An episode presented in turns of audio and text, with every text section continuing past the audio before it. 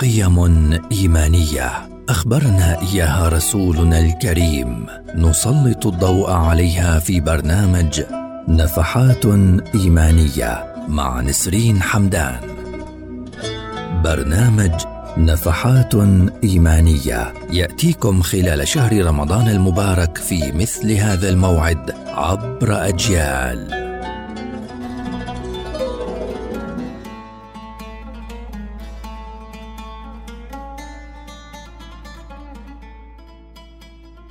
أسعد الله أوقاتكم سيداتي وسادتي في نفحات إيمانية.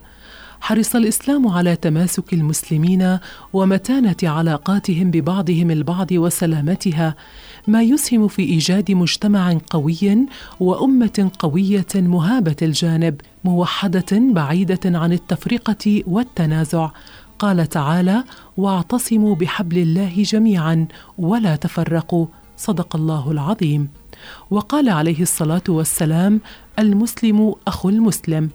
تاكيدا على أن الإسلام أقام العلاقة بين المسلمين على أساس أخوة الدين التي تعد من أقوى الروابط بين الأفراد وأشملها فهي قائمة على أساس الدين والعقيدة والإيمان وقد بارك الله تعالى هذه الأخوة وأكدها وقال إنما المؤمنون إخوة.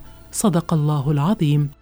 وبفضل هذه الأخوة انتشرت الدعوة الإسلامية في أرجاء العالم وبهذه الأخوة يشعر كل مسلم بأخيه المسلم مهما تباعدت الأقطار واختلفت اللغات والألوان والأجناس والأنساب. فهذه الفروقات لا اعتبار لها في هذه الرابطة رابطة اخوه الإيمان وبهذا يكون ظلم المسلم للمسلم حرام فلا يعتدي فيؤذيه في جسده ونفسه وماله. وهذه ليست من سمات أخوة الإسلام.